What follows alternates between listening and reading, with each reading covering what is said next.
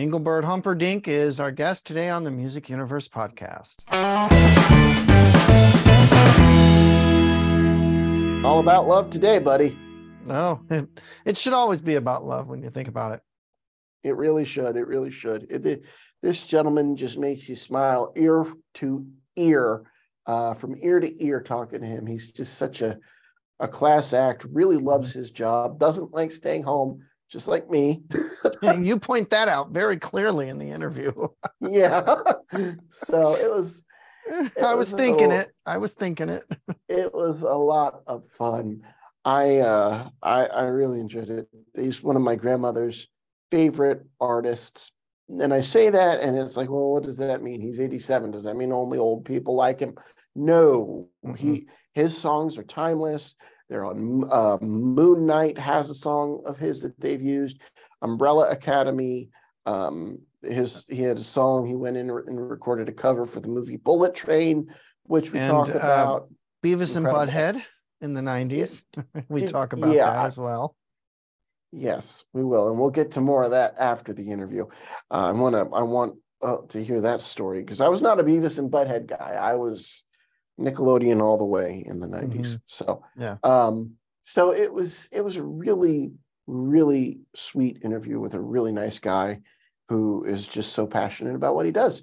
Here's our interview with Engelbert Humperdinck. Engelbert Humperdinck, welcome to the music universe. How are you, sir? I'm good, thank you. The album is called All About Love, and it came out on May 2nd, your 87th birthday, and you're still touring and performing and the album's really great. It's a great mix. Talk to us about the process of selecting these love songs for this album. My my uh, um, uh, producer of the of the album brought me a whole bunch of songs, and and you know finding new songs today is very is a very difficult task. You know, it's a it's finding a, a, a song that will become a standard in the future is very very hard to find it's it's not it's not like it used to be in the old days, you know. So you would take a song that is familiar to people's ears and you try to give it your stem, and uh, and that's what I did with this particular album because the songs are, are, are, sensational songs that have been recorded in the past by famous people, and uh, and I know it's hard to take away their image and put yours on it, but uh, this is what I try to do and um, and I hope it's going to work. And what do you look for in a song, especially if you're going to cover it like you did?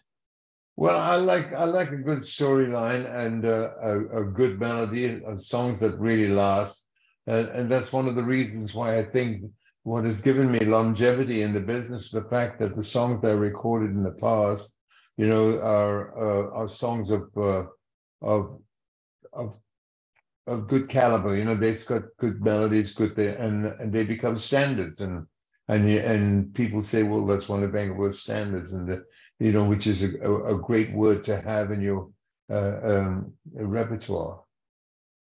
Right. Well, and you talk about that longevity. What has kept you on the road all these years? I mean, to have the career you've had, you know, a lot of people they decide to retire I know. I, you I'm... keep going. You keep touring.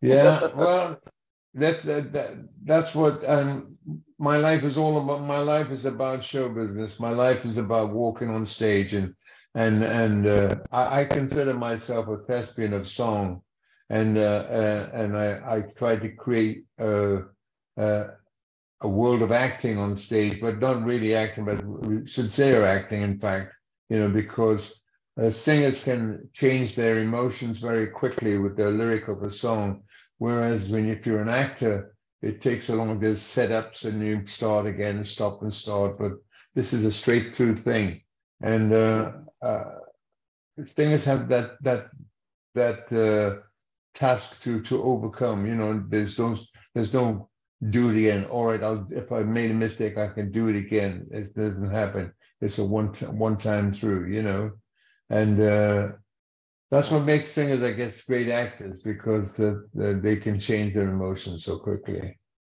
Right, absolutely. Yeah.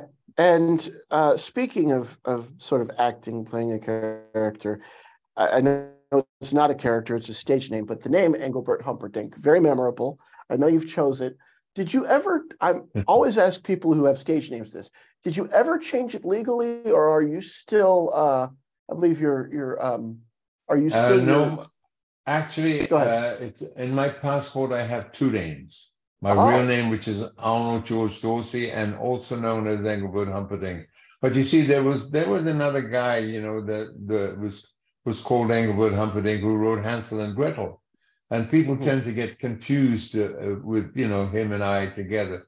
But he never had any gold or platinum albums. He had one hit, Hansel and Gretel, you know. But uh, but uh, uh, our late queen, our late queen did me a big favor because she put my name forward for a for an honor, and, and now I have letters behind my name, which is uh, you know Engelbert Humperdinck, MBE, you know, member of the Mhm. British Empire, and so that is this differentiated me from the real the real guy. Wow. Yeah, no, that's that's wonderful. And uh, I mean, you you've been touring like a madman. I mean, you're performing upwards of a hundred shows a year. Does that still reign in 2023? Do you have Well, dates throughout the year? It's it's about n- now it's about sixty to eighty a year, you know. But uh, I do like I do like to tour a lot, and I do like to keep busy because uh, there's no point in me staying at home. You know, I've got once I'm I'm if I'm home for two weeks, I get itchy feet. I'm ready to get back on the road again. And I'm not uh, even a know, musician and I travel a lot to go to concerts and that happens to me. I've been home for about 10 days the last two months, 10 Oh. days at a time. I totally, totally feel that. I get that. Yeah. And, you know, it's not just these standards that you're known for. You're also in pop culture. You've had music on shows like Umbrella Academy, but you went in and recorded a song specifically for Bullet Train, which is the uh, the Yes, action did, yeah. last year. Tell me about tell me about that and how that came to you and and the Well, process for that. Well, that came. Uh, I I don't know how it really came, but it, when it when it came to me through my manager, of course, you know, uh, he wrote me the song.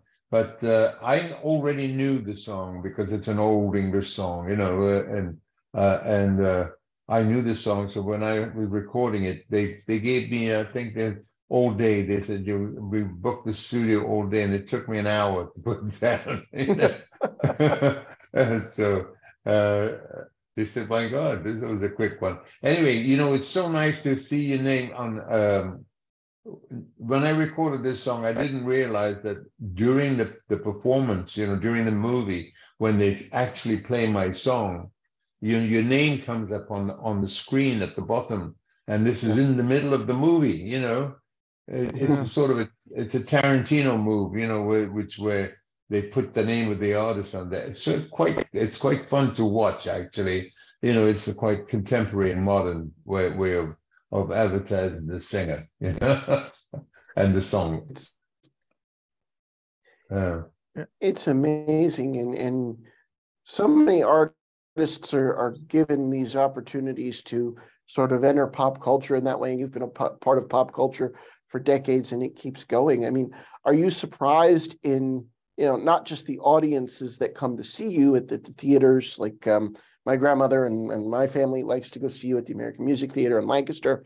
But are you surprised when you get the call to do those bigger, bigger Hollywood things? Yes, it did. It did. Like for instance, you know, um, I, I think what rejuvenates your uh, your career is the fact that you know, as as I said before, recording good songs is an important issue right from the beginning of your career. Because I Mhm. recorded this, I recorded this song called "Man Without Love," which was put into a, a, a series called Moon Knight.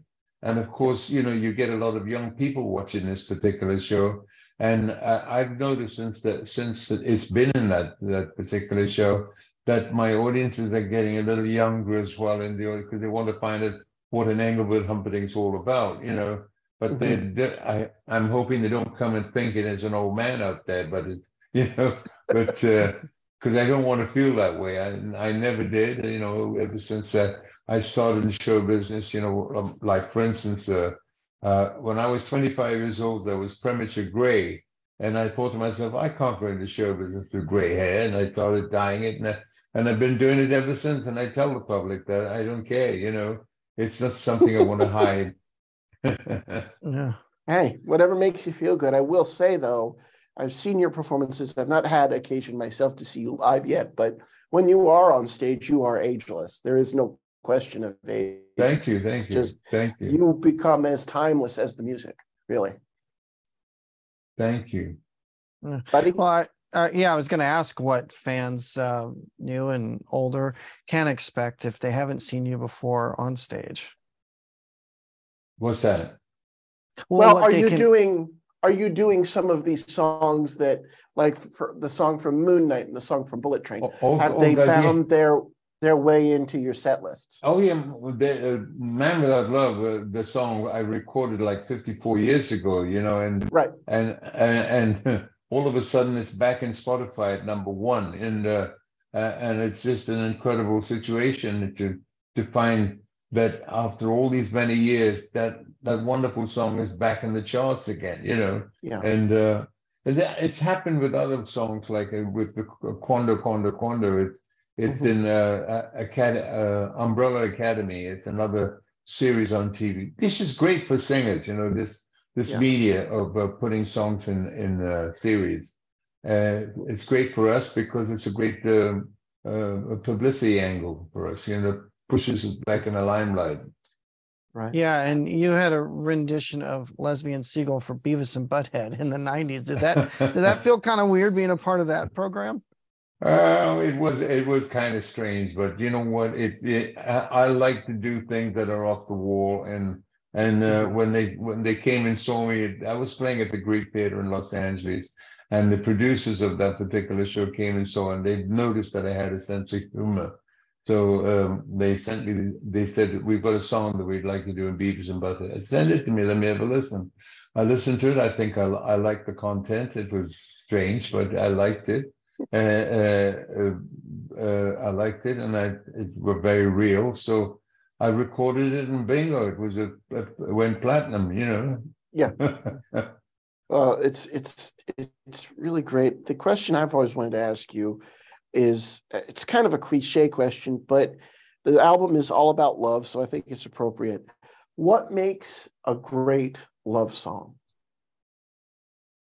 With lyric content, it, it, people what people can relate to the story that the people can relate to themselves. You know, the, you know, they when they listen to the song, think, well, you know, that's my life all over again. You know, and uh, and this is what this is what makes a great song. It's uh, when people can relate to it, and uh, um, uh, my my songs are, all have great melodies, and I think that the great part about uh, uh, choosing a good song is is choosing the melody first. You know, because when when I first heard "Release Me," which was my number, my, the song that put me on the planet, you know, as far as show business is concerned, uh, was uh, I only heard the, the melody first, and I and I said to my manager at the time, I said, "We've got to find a lyric for this. This is a great melody. It's just a hit melody."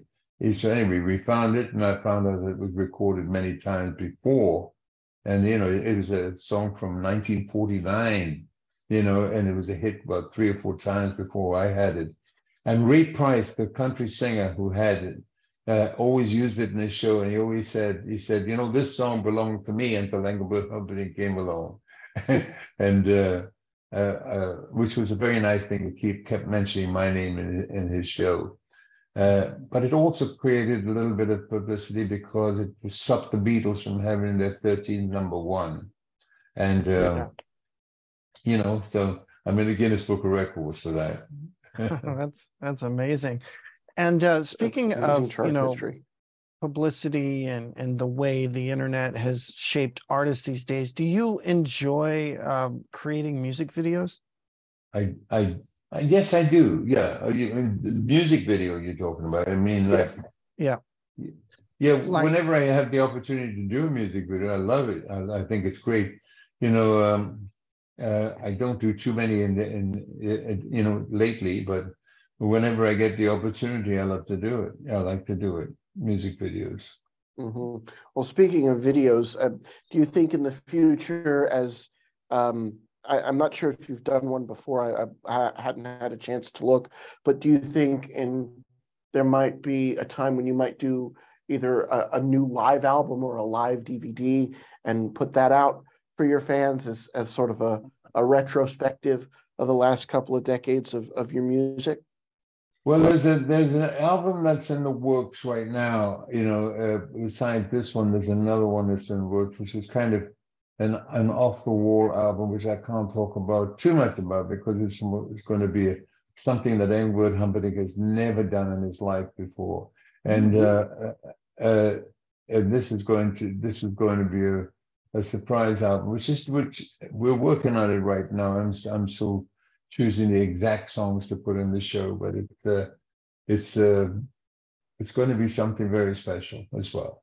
Well, you'll have to come back and talk with us about that. Engelbert Humperdinck. The album is all about love. It came out uh, last month, May second, yes, on your 82nd birthday. birthday. Yeah. Yes, sir. 80, yeah, 87th. Yeah. 87th, yeah. excuse me. 87. Um, Can you believe that? I can't believe it myself, you know. Like I said, you're ageless. So 82nd, 87th, it doesn't matter. You'll have to come back for your next project. This was you were so charming and it's been an honor to talk to you. Thank you, sir. Wish you all the best and hope to catch you on the road. Thank you, sir. Thank you very much indeed. Appreciate it. Take care. Now. Say the song with Beavis and Butthead was called Lesbian something. Lesbian Seagull. Don't ask. I'm just reading the notes.